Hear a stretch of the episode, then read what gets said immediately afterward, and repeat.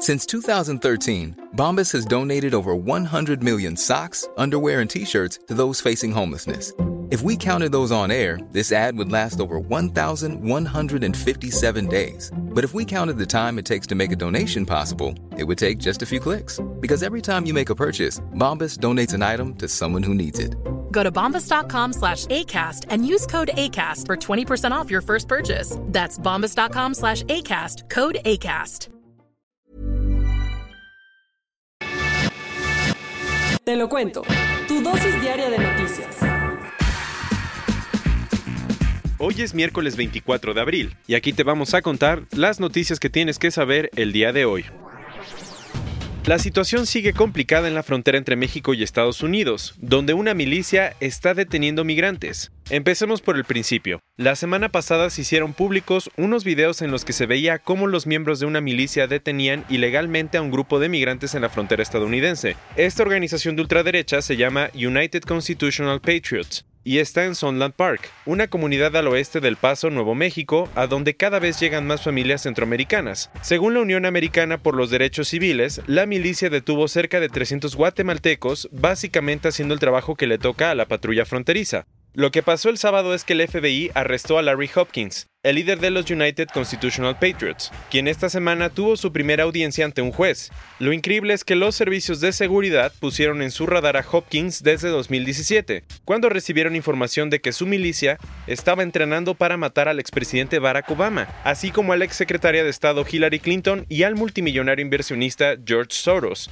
tres personas que, para muchos, representan a la izquierda estadounidense. Tremendo. Lo preocupante de esto es que las milicias armadas, que no tienen las mejores intenciones, detengan a los migrantes sin ningún tipo de autorización, procedimiento o cuidado. Además, varias organizaciones han dicho que como las detenciones de centroamericanos aumentaron, también lo han hecho las violaciones de derechos humanos. Tan solo ayer, en Chiapas, las autoridades detuvieron a 367 migrantes que supuestamente agredieron a trabajadores del Instituto Nacional de Migración. Lo curioso es que algunos periodistas de Associated Press, que estaban en el lugar, dijeron que para nada vieron que las personas agredieran a los oficiales. ¿Y estás listo para los robotaxis? Prepárate, pues Elon Musk dio la noticia de que su empresa va a lanzar taxis autónomos el próximo año. Esta semana, en un evento para los inversionistas de Tesla, el empresario dijo que espera que en 2020 empiecen a funcionar sus vehículos autónomos que van a competir con servicios de transporte como Uber y Lyft. Increíble. ¿De qué se trata el programa? Esto no son taxis normales. La idea es que la gente que tenga un Tesla rente su vehículo mientras no lo usa para ganar dinero y que la empresa de Musk se lleve una comisión por desarrollar todo el sistema para que los autos se manejen solos. El millonario explicó que los robotaxis van a estar diseñados para durar 11 años y aproximadamente van a ganar 30 mil dólares anualmente. Buen deal.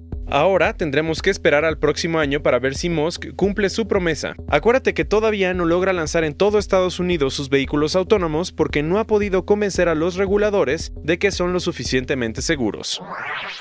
Chaltun Ha.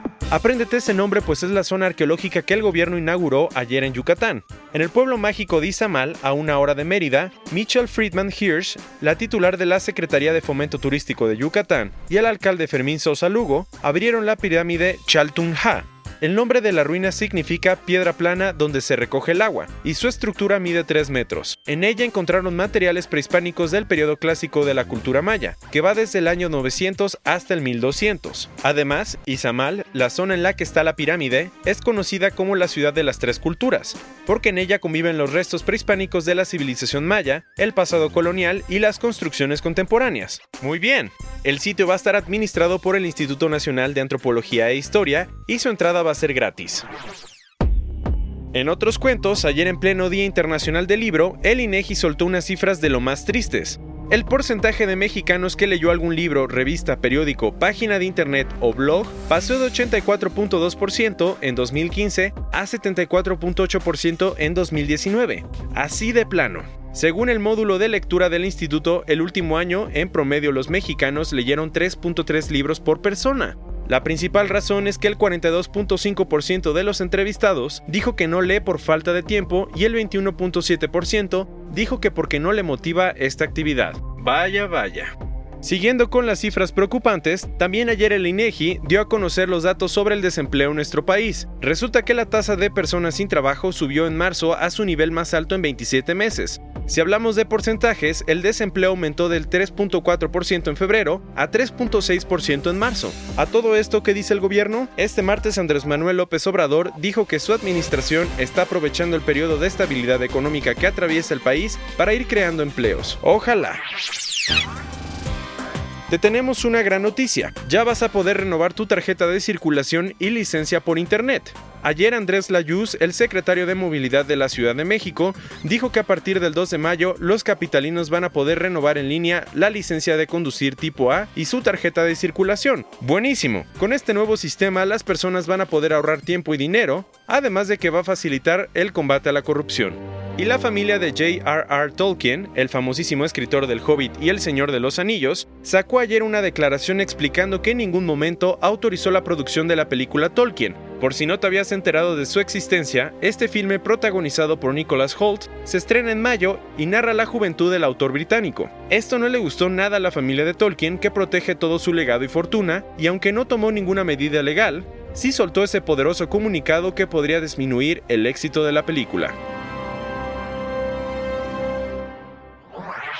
Cerrando las noticias por hoy, por primera vez en la historia, la NASA registró un terremoto en Marte. ¡Órale! Los investigadores pudieron detectar el movimiento gracias al sismómetro que instaló la Agencia Espacial en el planeta rojo por medio de la sonda InSight. Esta vibración fue parecida a las que se han registrado algunas veces en la superficie de la Luna. Lo interesante es que aunque Marte no tiene placas tectónicas, sí experimenta temblores por fallas o fracturas en su superficie. Esta vez, la NASA cree que el desplazamiento provino directamente del interior del astro.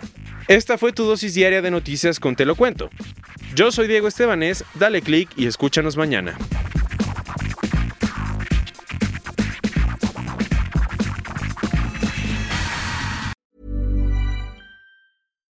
When we're on a budget, we still deserve nice things.